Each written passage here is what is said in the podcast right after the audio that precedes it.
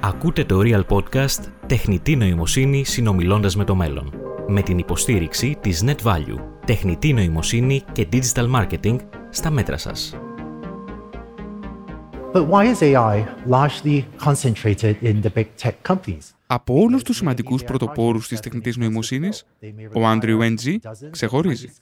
Ο Βρετανός γιος μεταναστών από το Hong Kong έχει υπάρξει επικεφαλής τόσο της Google Brain, της ομάδας που έχει δημιουργήσει η Google για την τεχνητή νοημοσύνη, όσο και του τομέα τεχνητής νοημοσύνης της Baidu. Και όσοι δεν ξέρετε τι είναι η Baidu, αρκεί να αναφέρουμε ότι είναι η κινέζικη Google. Ένας κολοσσός με περισσότερα από 2 δισεκατομμύρια ενεργούς χρήστες το χρόνο. Από το 2018 ο Άντριου Εντζή εργάζεται μόνος του. Με αποστολή, όπως λέει ο ίδιος, τον εκδημοκρατισμό της τεχνητή νοημοσύνης.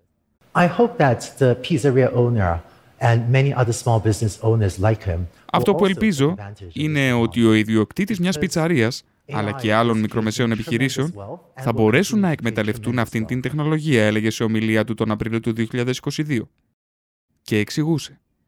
Διότι αυτή τη στιγμή παράγεται ένας απίστευτος πλούτος και στο μέλλον θα συνεχίζει να παράγεται απίστευτος πλούτος από την τεχνητή νοημοσύνη.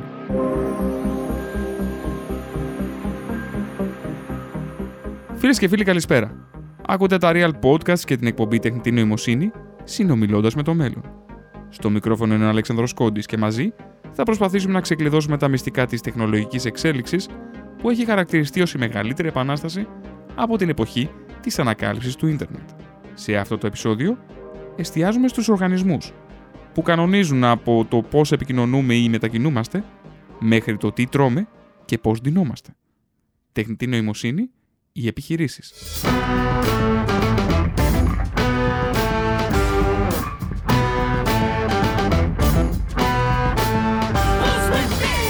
Σύμφωνα με το Forbes, οι έξι επιχειρηματικοί κλάδοι που σημείωσαν τη μεγαλύτερη ανάπτυξη και παρήγαγαν το μεγαλύτερο πλούτο έως και στο τρίτο τρίμηνο του 2023 είναι κατά σειρά τα χρηματοοικονομικά, η μεταποίηση, το λιανεμπόριο στα είδη ένδυσης, ο κλάδος τροφίμων και ποτών και τέλος ο κλάδος της υγείας.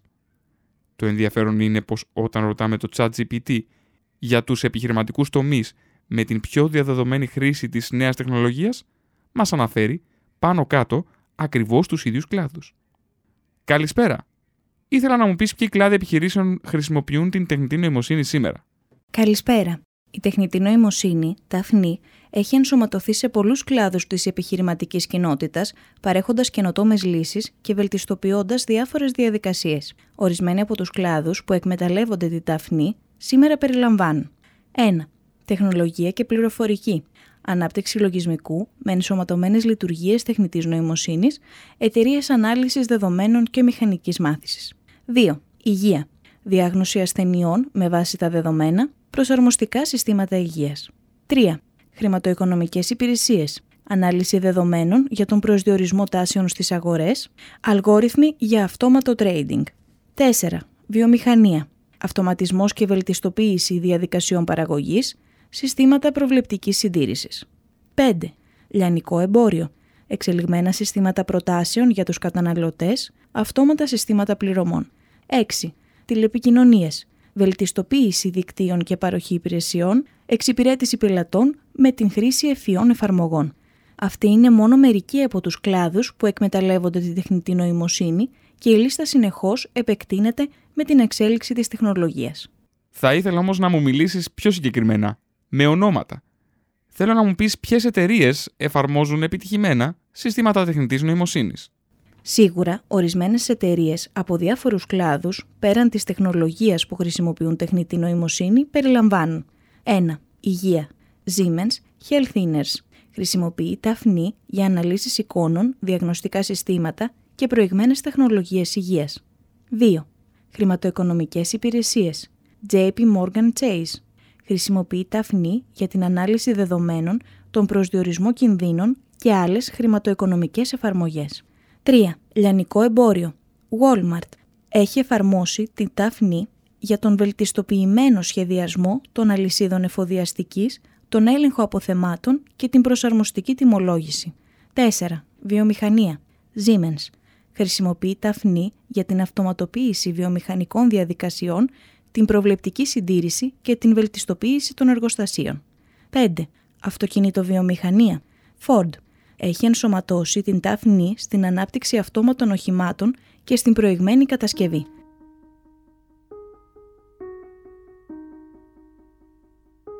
Τα παραδείγματα αυτά είναι μόνο η κορυφή του παγόβουνου. Την τελευταία διετία, ο επιχειρηματικός κόσμος έχει αντιληφθεί ότι μέσω της τεχνητής νοημοσύνης μπορεί να αυξήσει τα κέρδη του. Έτσι, φαίνεται πως δεν υπάρχει επιχειρηματικός κλάδος που δεν έχει διερευνήσει τον τρόπο με τον οποίο μπορεί να αξιοποιήσει τους αλγόριθμους των αυτοματοποιημένων ενεργείων. Τον Απρίλιο του 2023 έγινε μια έρευνα μεταξύ 254 επιχειρηματικών στελεχών από διαφόρους κλάδους, τους οποίους εξυπηρετεί η παγκόσμια συμβουλευτική εταιρεία Ernst Young. Η έρευνα έδειξε ότι το 90% των εταιριών αυτών ήδη διερευνούν την αξιοποίηση των μεγάλων γλωσσικών υποδειγμάτων όπως το ChatGPT και το Bing Chat. Επίσης, το 80% από αυτούς σχεδιάζουν να αυξήσουν τις επενδύσεις τους στην τεχνητή νοημοσύνη μέσα στο επόμενο έτος. Τι μπορεί να κάνει όμως η τεχνητή νοημοσύνη για τις επιχειρήσεις; Την απάντηση μας δίνει ο διακεκριμένος καλεσμένος αυτού του podcast. Ο Διομήδης Πινέλης είναι καθηγητής στο τμήμα Διοικητικής Επιστήμης και Τεχνολογίας του Οικονομικού Πανεπιστημίου Αθηνών. Το 2013 δούλεψε στην Google ως ε, Senior Software Engineer, ενώ την περίοδο 2009 με 2011 υπηρέτησε ως Γενικός Γραμματέας Πληροφοριακών Συστημάτων στο Υπουργείο Οικονομικών. Ο κ. Πινέλη τονίζει ότι η τεχνητή νοημοσύνη μπορεί να συμβάλλει ποικιλοτρόπως από την εσωτερική λειτουργία μιας επιχείρησης μέχρι και τη δημιουργία μιας νέας επιχειρηματικής στρατηγικής τα λεγόμενα μεγάλα γλωσσικά μοντέλα έχουν επιτρέψει να έχουμε εφαρμογές τεχνητής νοημοσύνης που επιτρέπουν στον καθένα μας και στην κάθε μία να γράφει και να επικοινωνεί χρησιμοποιώντας φυσική γλώσσα και να παίρνει αντίστοιχες απαντήσεις. Εφαρμογές όπως το chat GPT μας επιτρέπουν κατευθείαν να γράψουμε μια ερώτηση και να πάρουμε μια απάντηση την οποία έχει δημιουργήσει αυτή η μηχανή. Και αυτό έχει δημιουργήσει μια πάρα πολύ μεγάλη απήχηση στο κοινό η συγκεκριμένα εφαρμογή chat ε, GPT έφτασε σε δύο μήνες το 1, 100 εκατομμύρια όταν άλλες εφαρμογές ε, πολύ δημοφιλείς όπως ε, το TikTok για παράδειγμα πήρε 9 μήνες για να γίνει αυτό. Ή το Netflix πήρε πάνω από 10 χρόνια για να φτάσει αυτό το νουμερο Και αυτό όπως πολύ σωστά λέτε έχει επιδρά και στην δουλειά και στις επιχειρήσεις. Αυτό βοηθάει σε πάρα πολλές, ε, πλευρέ, από πάρα πολλές πλευρές της επιχειρήσης. Αν θέλουμε να το βάλουμε σε κάποιους πυλώνες είναι ότι μπορεί να βοηθήσει το πώς επικοινωνούν οι επιχειρήσεις με τους ε, πελάτες τους, να βοηθηθούν δηλαδή να έχουν μια καλύτερη εμπειρία με τη χρήση της τεχνητής νοημοσύνης. Μπορούν εσωτερικά τον τρόπο που δουλεύουν να τον ε, βελτιώσουν με τη χρήση τεχνητής νοημοσύνης. Και επίσης δύο άλλοι τομείς είναι να αναπτύξουν νέα επιχειρηματικά μοντέλα, τρόπους δηλαδή να επιχειρούν χρησιμοποιώντας την τεχνητή νοημοσύνη σε τομείς όπως οι υπηρεσίες, ε, ή το εμπόριο, η, η βιομηχανία και τέλος η ίδια η επιχείρηση χρειάζεται να βελτιωθεί για να μπορέσει να δράξει τις ευκαιρίες αυτές. Η προοπτική της τεχνητής νοημοσύνης είναι τέτοια που κανείς δεν αμφισβητεί ότι υπάρχει χώρος για περαιτέρω βελτίωση. Ο καθηγητής του Οικονομικού Πανεπιστημίου επισημαίνει ότι οι διορθώσεις εστιάζουν ακόμα και σε εκφάνσεις της εταιρικής λειτουργίας που μέχρι σήμερα δεν γίνονται από απλούς υπαλλήλους, αλλά από τους προϊσταμένους της επιχείρησης. Όπως για παράδειγμα, είναι οι αγγελίες για την πρόσληψη νέων υπαλλήλων. Υπάρχει όντως στην ιστορία της τεχνητής νοημοσύνης μια μακριά παράδοση από αποτυχημένες προσπάθειες. Κάποιοι μεγαλύτερης ηλικίας, ίσως θυμόνται το διάσημο συνδετήρα της Microsoft, ο οποίος στην, ε, τα τέλη της δεκαετίας του 90 ξεπρόβαλε στο επιφάνεια εργασίας και μας έλεγε «Α, θέλω να, θέλεις να γράψεις ένα βιογραφικό να σε βοηθήσω» και έκανε ένα σωρό ανοχλητικές προσπάθειες να μας βοηθήσει χωρίς κανένα σοβαρό αποτέλεσμα. Ισχύει, τον θυμόμαστε όλοι. Τα τελευταία όμως ε, χρόνια υπάρχουν, ε, έχουν γίνει μεγάλες βελτιώσεις και τα συστήματα αυτά στα οποία αναφέρθηκα μπορούν πραγματικά να είναι χρήσιμα και να δώσουν χρήσιμες ε, συμβουλές Συνεπώς, ο τρόπος με τον οποίο μπορούμε να επικοινωνήσουμε μια επιχείρηση για να ζητήσει βοήθεια ένας πελάτης μπορεί να περιλαμβάνει ένα τέτοιο σύστημα, το οποίο βασισμένο σε προηγούμενες απαντήσεις που είχαν δοθεί, να δίνει βοήθεια στους ε, πελάτες της πολύ γρήγορα, χωρίς να χρειάζεται να περιμένουμε με τις ώρες στο τηλέφωνο για να μιλήσουμε σε κάποιον άνθρωπο. Επομένως, για πολλές ε, διαδεδομένες και καθιερωμένες εύκολες ε, απαντήσεις οποίες θα παίρναμε στο παρελθόν από κάποιον άνθρωπο μπορεί τώρα αποτελεσματικά να μας τις δώσει ένα σύστημα τεχνητής νοημοσύνης. Έχετε να μας δώσετε αντίστοιχα παραδείγματα για άλλους ε, τομείς των επιχειρήσεων όπου έχει βοηθήσει πάρα πολύ τεχνητή νοημοσύνη; Βέβαια, εσωτερικά, ας πούμε, μέσα στην εταιρεία, στο πώς μπορούν να αναλυθούν δεδομένα, στο πώς ε, μπορούν να δημιουργηθούν κείμενα τα οποία διακινούνται εσωτερικά ή εξωτερικά. Μπορεί με τη χρήση της τεχνητής νοημοσύνης να γίνουν αυτά τα πράγματα πολύ πιο εύκολα. Ε, κάποιος εργαζόμενος μέσα στην επιχείρηση μπορεί να ρωτήσει ένα σύστημα τεχνητής νοημοσύνης πώς θα κάνει μια συγκεκριμένη ενέργεια που χρειάζεται, πώς θα ταξινομήσω αυτή τη λίστα ε, με, τους, ε, με τα ονόματα και πωλήσεις ώστε να τα εισάγω γρήγορα σε ένα φύλλο εργασίας πώς μπορώ να εκφράσω αυτό το δισέλιδο σαν μια παράγραφο προκειμένου να φτιάξω ένα δελτίο τύπου.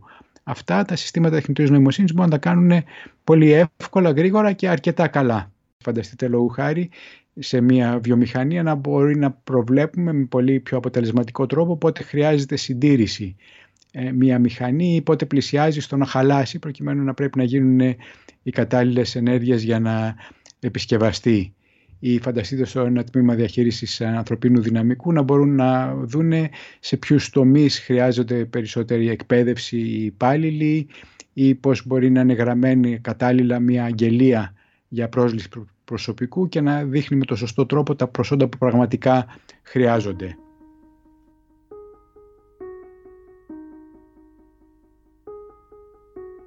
Οι επιχειρήσεις όμως δεν βασίζονται μόνο στις διοικητικές υπηρεσίες ή στους υπαλλήλους των γραφείων.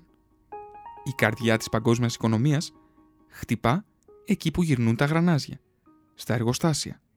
Και όπως έχει συμβεί και σε άλλους τομείς, έτσι και στη βιομηχανική παραγωγή, η καινοτομία της τεχνητής νοημοσύνης μας έρχεται από την Ανατολή.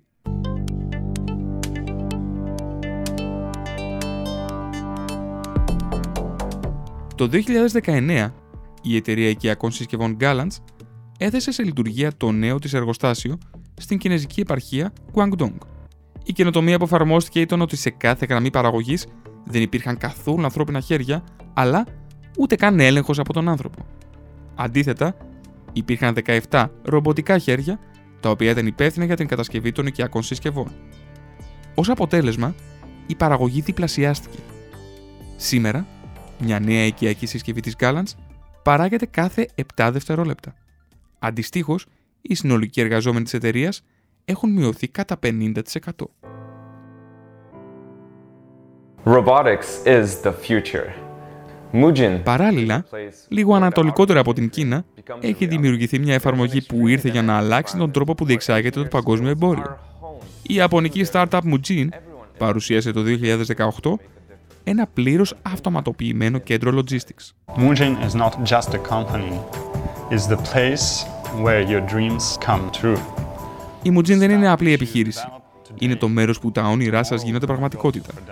Αυτό λέει ο Ντένις Κουνίνκοφ, επικεφαλής μηχανικός της Ιαπωνικής εταιρείας. Ο ενθουσιασμός του μπορεί να δικαιολογηθεί. Τα ρομπότ της εταιρείας παλετοποιούν, ξεπακετάρουν, αναδιοργανώνουν τα προϊόντα και τα αποθηκεύουν σωστά, χωρίς να χρειάζεται κανείς εργαζόμενος στις αποθήκες. Σήμερα, βάσει της εφαρμογής της Mujin, από το Τόκιο της Ιαπωνίας μέχρι και την Ατλάντα των Ηνωμένων Πολιτειών λειτουργούν δεκάδες αποθήκες που διαχειρίζονται χιλιάδες προϊόντα, να το επαναλάβουμε, χωρίς κυριολεκτικά κανέναν εργαζόμενο.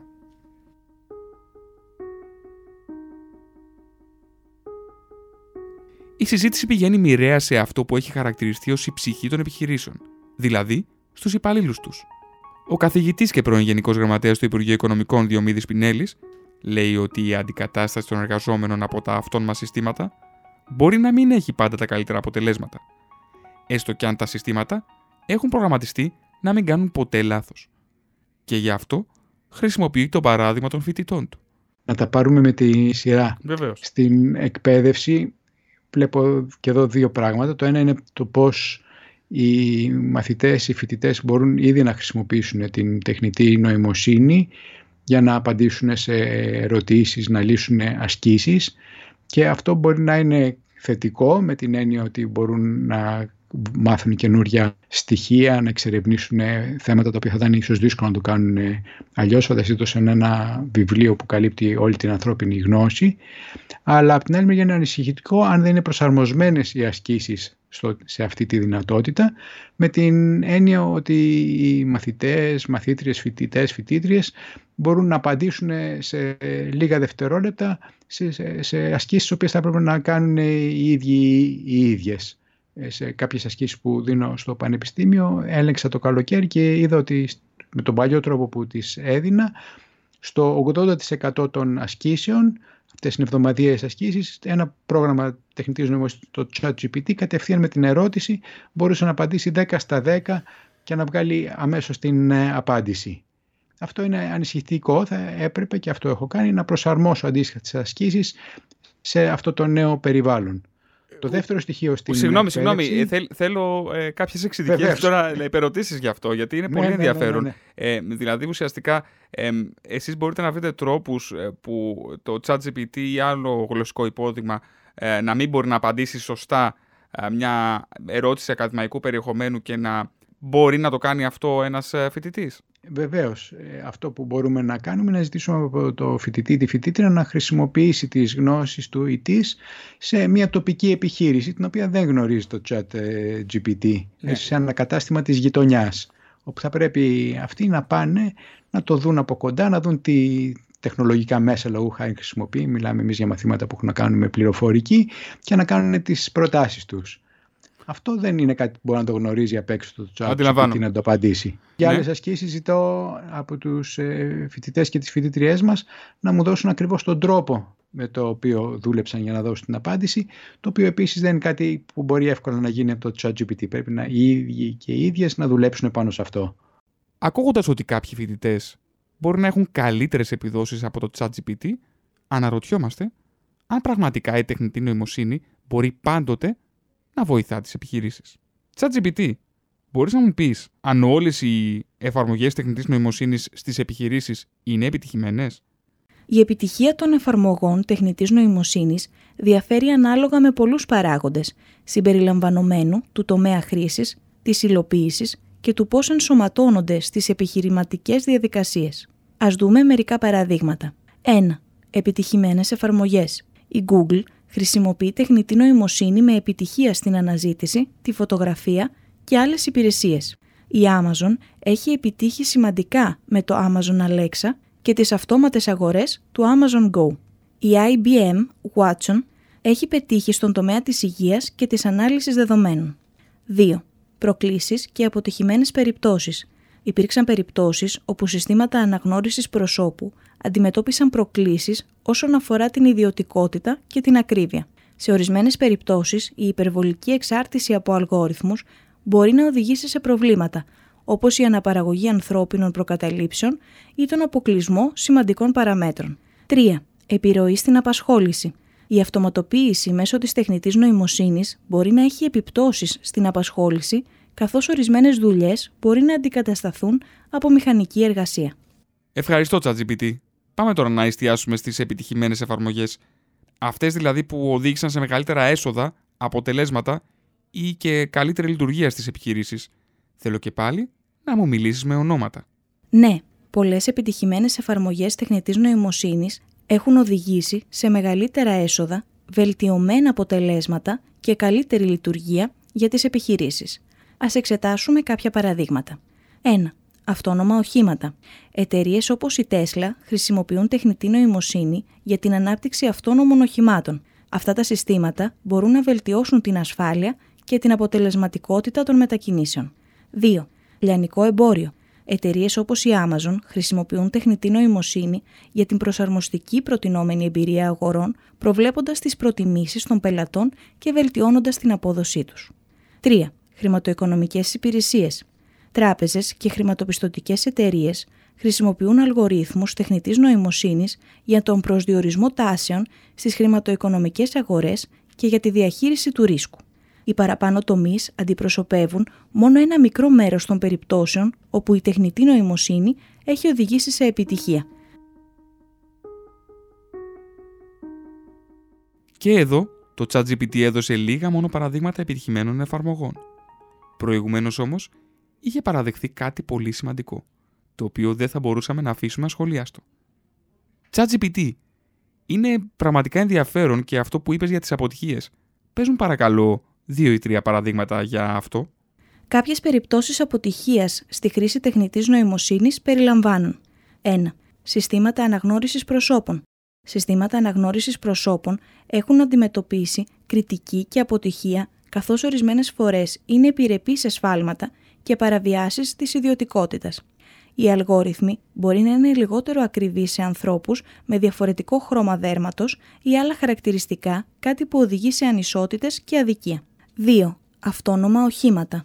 Υπήρξαν περιστατικά ατυχημάτων με αυτόνομα οχήματα που χρησιμοποιούν συστήματα τεχνητής νοημοσύνης για την οδήγηση.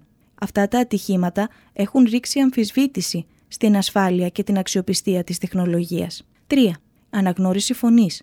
Ορισμένες υπηρεσίες αναγνώρισης φωνής έχουν αντιμετωπίσει προβλήματα όσον αφορά την ακρίβεια, ιδίως όταν πρόκειται για διάλεκτους, προφορικές διαφορές ή προβλήματα υγείας όπως η δυσφαγία. Σε όλα αυτά, ο Διομήδης Πινέλης έχει να προσθέσει και κάτι ακόμα. Την γυροτέρευση της ποιότητας των προϊόντων. Όταν δημιουργούνται με εύκολο τρόπο η δυνατότητα να βγάλουμε κάποια αποτελέσματα, μειώνεται το επίπεδο, η ποιότητα των τελικών αποτελεσμάτων. Έτσι μπορώ εγώ πολύ γρήγορα ναι. να βγάλω ένα κείμενο με το ChatGPT και εσείς σαν δημοσιογράφος, ναι. Ε, δίνοντας μια απλή προτροπή, να σας βγάλει κατευθείαν τρεις παραγράφους για ένα θέμα της ημέρας, το οποίο ε, είναι δημοφιλές, τώρα ακούγεται το πόθεν έσχες και να ζητήσετε πες μου ε, ποια είναι τα πλεονεκτήματα και τα μειονεκτήματα του να δημοσιεύονται τα πόθεν έσχες των πολιτικών, να σας βγάλει τρεις παραγράφους. Και αμέσως να τον αρτήσετε αφιερώνοντας πέντε λεπτά σε αυτό, αντί για τις δύο ώρες που πιθανώς θα χρειαζόταν να τις κάνετε ψάχνοντας, ρωτώντας, ε, παίρνοντας συνεντεύξεις. Αλλά αυτό το κείμενο θα είναι γενικόλογο, θα είναι ρηχό, επομένως πέφτει η ποιότητα της ε, δουλειάς. Και αυτό έχει γίνει και σε άλλους τομείς, έτσι, με την ε, εφεύρεση των πλαστικών. Ένα σωρό αντικείμενα έγιναν πολύ πιο προσιτά σε όλους μας, αλλά χάθηκε η τέχνη, το μεράκι το οποίο έμπαινε σε παλιότερα αντικείμενα, το οποίο όμως πολύ λιγότεροι μπορούσαν να τα χαρούν. Επομένως, γίνονται πολύ πιο προσιτά τα στοιχεία, εδώ πέρα η γνώση ε, και η δυνατότητα να επεξεργαστούμε δεδομένα με χαμηλότερη ποιότητα πολλές φορές. Ακόμα, ο καθηγητής στο τμήμα Διοικητικής Επιστήμης και Τεχνολογίας καταρρύπτει έναν ακόμα μύθο. Αντίθετα με αυτό που λογικά θα μπορούσαμε να πιστέψουμε, η τεχνητή νοημοσύνη στον χώρο των εταιριών δεν πρόκειται ποτέ να κάνει τη δουλειά μας ούτε λιγότερη, ούτε πιο εύκολη.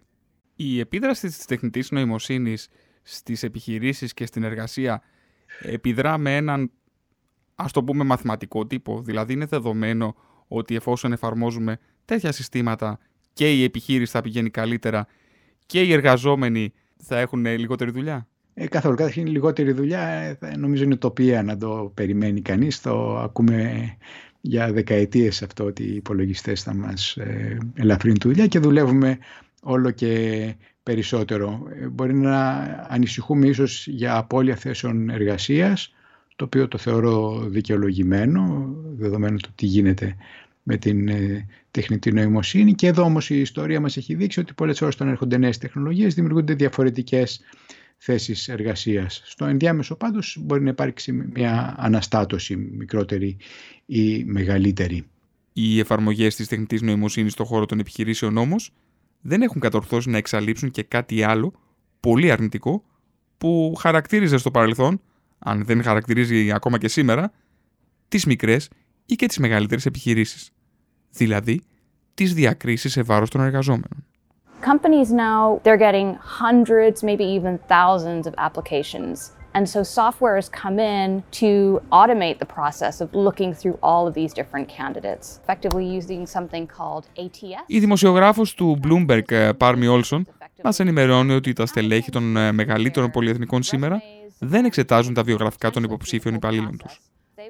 Αντί για αυτούς, το κάνει ένα σύστημα που λέγεται σύστημα αυτόματης συχνηλάτησης, δηλαδή Automated Tracking System ή αλλιώς ATS.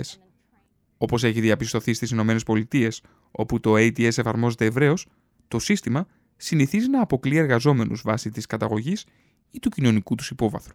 Μπορεί να ενισχύσει στερεότυπα τα οποία υπάρχουν ήδη, μπορεί να δείξει προτιμήσεις που σχετίζονται με το φύλλο ή την εθνικότητα ή τον σεξουαλικό προσανατολισμό με ανησυχητικό και επικίνδυνο τρόπο.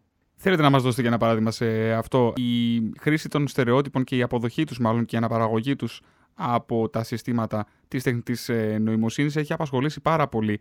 Πώς έχει προκύψει όλο αυτό; Πώς μπορεί ένα αυτοματοποιημένο σύστημα να, είναι αυτοματο... να είναι προκατηλημένο; Πολύ σωστά, γιατί μια μηχανή να είναι προκατηλημένη με κάποιον τρόπο, διότι τα συστήματα αυτά της τεχνητής νοημοσύνης εκπαιδεύονται διαβάζοντας στοιχεία τα οποία έχουν παράξει οι άνθρωποι. Δηλαδή διαβάζουν βιβλία, ιστοσελίδες, μηνύματα ηλεκτρονικού ταχυδρομείου, οτιδήποτε είναι σαν κείμενο, το ταΐζουν οι μηχανικοί σε αυτά τα συστήματα και από αυτά μαθαίνουν.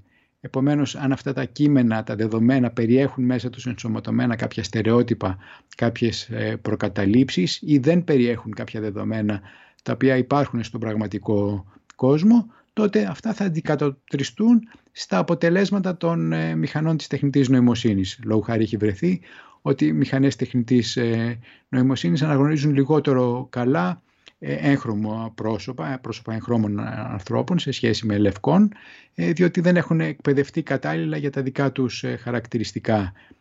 Σε βιογραφικά έχει βρεθεί ότι όταν αξιολογούν βιογραφικά κάποια στερεότυπα τα οποία μπορεί να υπάρχουν σε σχέση με αυτό το επάγγελμα, ότι είναι καλύτερο να το κάνουν άντρες ή το κάνουν περισσότερο άντρες ή γυναίκες, αναπαράγουν αυτά και στην επιλογή των βιογραφικών. Για να διαπιστώσουμε πώς μπορούν να γίνουν αυτές οι διακρίσεις, θα ρωτήσουμε το ίδιο το ChatGPT. ChatGPT είμαι διευθυντής σε μια εταιρεία λιανικού εμπορίου. Θέλω να επιλέξω μεταξύ δύο υπαλλήλων για τη θέση του προϊσταμένου στις αποθήκες. Ο ένας υποψήφιος δεν έχει πτυχίο από πανεπιστήμιο, αλλά είναι νέος και δυναμικός και πιστεύω ότι θα τα κατάφερνε καλά. Η άλλη υποψήφια είναι μεγαλύτερης ηλικίας, έχει σπουδάσει αρχιοθέτηση και διαχείριση αποθηκών και έχει πολύ μεγαλύτερη εμπειρία. Αλλά δεν μου φαίνεται ότι έχει διάθεση να δώσει το 100% στη νέα της δουλειά. Σε ποιον θα με συμβούλευες να δώσω προαγωγή; Α εξετάσουμε τα πλεονεκτήματα και τα επιπλέον σημεία προσοχής για κάθε υποψήφιο. 1. Νέος και δυναμικός. Πλεονεκτήματα ενδέχεται να φέρει νέες ιδέες και ενέργειες στη θέση. Έχει τη δυνατότητα να εκπαιδευτεί και να προσαρμοστεί γρήγορα. Ενδείκνυται για περιβάλλοντα που απαιτούν γρήγορες αλλαγές και καινοτομίες. Επιπλέον σημεία προσοχής. Ενδέχεται να χρειαστεί χρόνος για να αποκτήσει εμπειρία και να αναλάβει πλήρως τα καθήκοντά του. Η έλλειψη πτυχίου μπορεί να αντιμετωπιστεί ως αδυναμία σε ορισμένους τομείς. 2. Μεγαλύτερη ηλικίας με εμπειρία. Πλεονεκτήματα διαθέτει εμπειρία στον τομέα της αρχαιοθέτησης και σχετική εκπαίδευση. Μπορεί να φέρει σταθερότητα και σοβαρότητα στη θέση. Ενδείκνυται για καθήκοντα που απαιτούν σταθερή και συστηματική προσέγγιση. Επιπλέον σημεία προσοχής. Η έλλειψη διάθεσης για το 100% ενδέχεται να επηρεάσει την απόδοση και την προοπτική ανάπτυξης.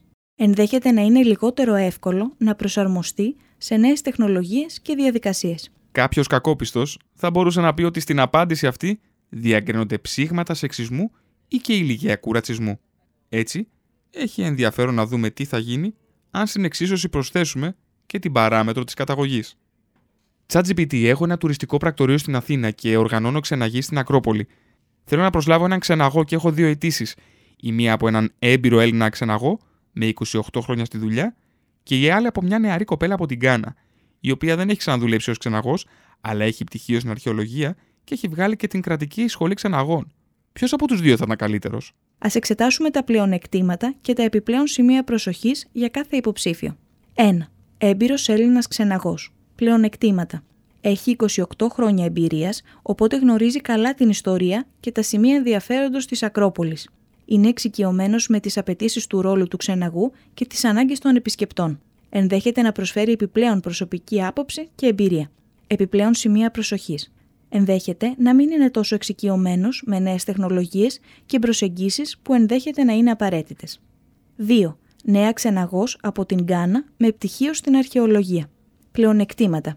Έχει πτυχίο στην αρχαιολογία και έχει περάσει από την κρατική σχολή ξεναγών, πράγμα που σημαίνει ότι έχει στενή γνώση της ιστορίας και των πολιτιστικών πτυχών.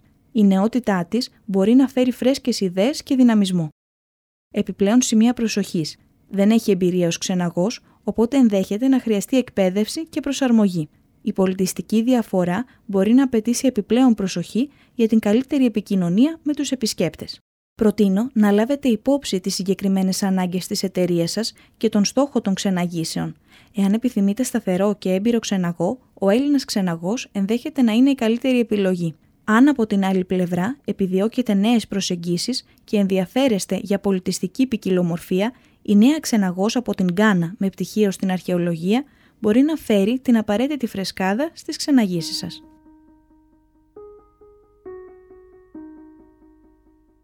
Οι αναλυτές παραδέχονται ότι η αναπαραγωγή κοινωνικών ή φιλετικών στερεότυπων είναι ένα από τα βασικά προβλήματα που έχουν σήμερα τα συστήματα τεχνητής νοημοσύνης.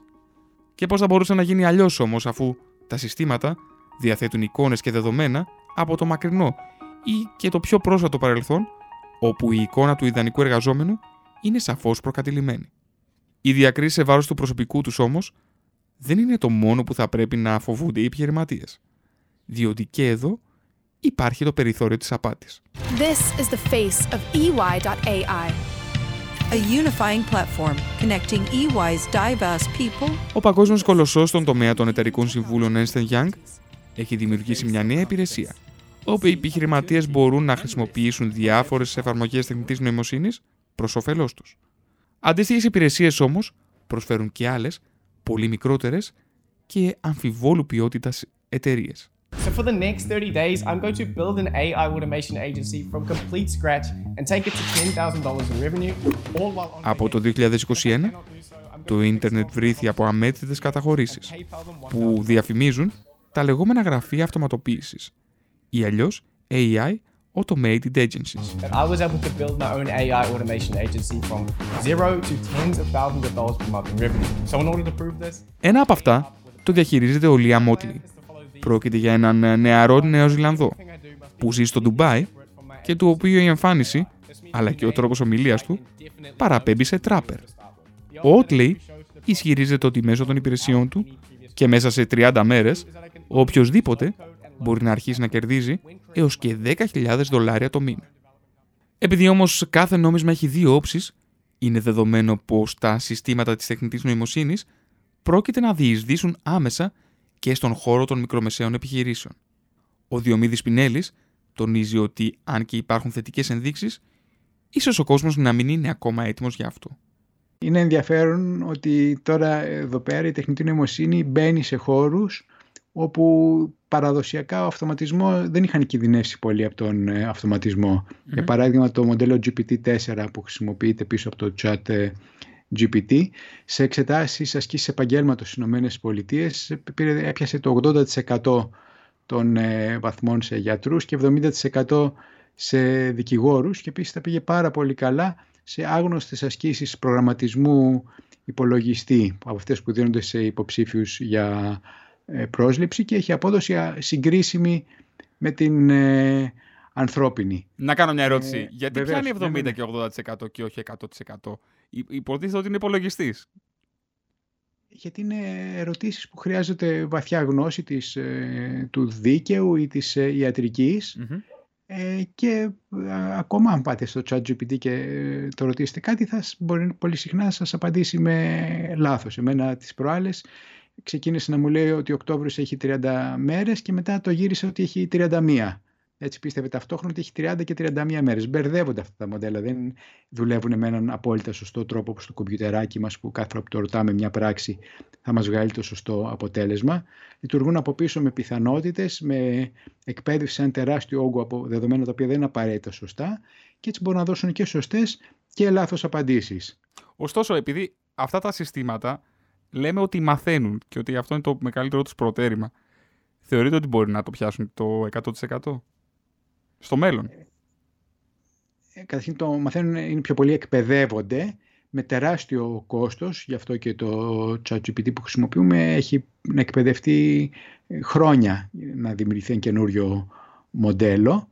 Ε, μιλάμε για εκατοντάδες εκατομμύρια δολάρια κόστος για την ε, εκπαίδευση ε, και πάντα θα υπάρχουν κενά αντιφάσεις. Δεν νομίζω ότι θα, υπάρχει, θα πιάσουμε το 100%. Μην σκέφτεται κιόλας ότι και οι ερωτήσεις αλλάζουν, προστίθεται συνέχεια καινούρια γνώση και για πολλές ερωτήσεις δεν υπάρχει καν σωστή και λάθος απάντηση.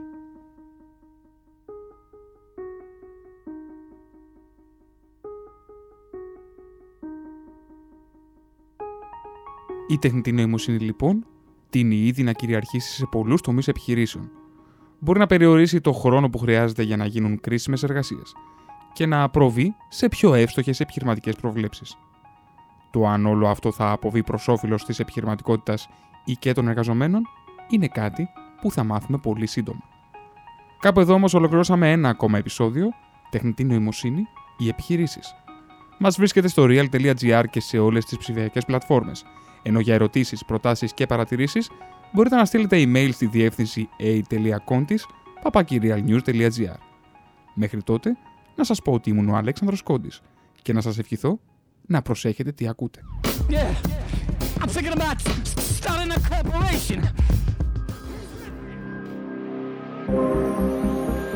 Ήταν το Real Podcast «Τεχνητή νοημοσύνη συνομιλώντας με το μέλλον» με την υποστήριξη της NetValue, τεχνητή νοημοσύνη και digital marketing στα μέτρα σας.